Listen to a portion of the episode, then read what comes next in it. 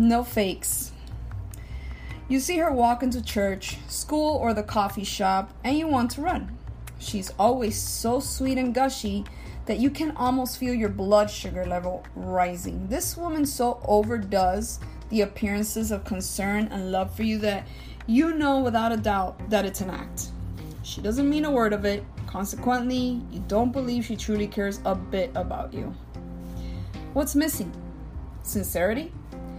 For all her efforts at showing love to you, it just doesn't sell.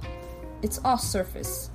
Love must be sincere if it's going to be believable. So, if you don't really love someone, you can still be kind and respectful, but don't bother gushing. Instead, ask God to grow love for that person in your heart. Be open to his work and see what happens.